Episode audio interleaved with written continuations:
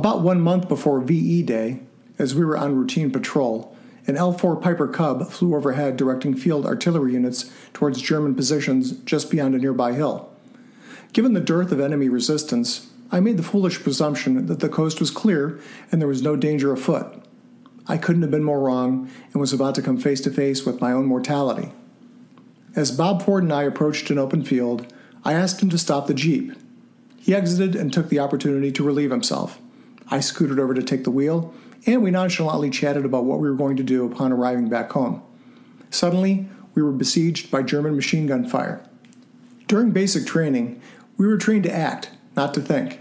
So I immediately fell out of the Jeep, dropped to the ground, and crawled towards the rear of the vehicle. Once there, I realized I needed to get as far away as possible due to the Jeep's full fuel tank and 5 gallon gas can affixed to the rear. If that German machine gunner had successfully sent a tracer into one of those two vulnerabilities, you likely wouldn't be hearing this story. Well, at least not my account of it.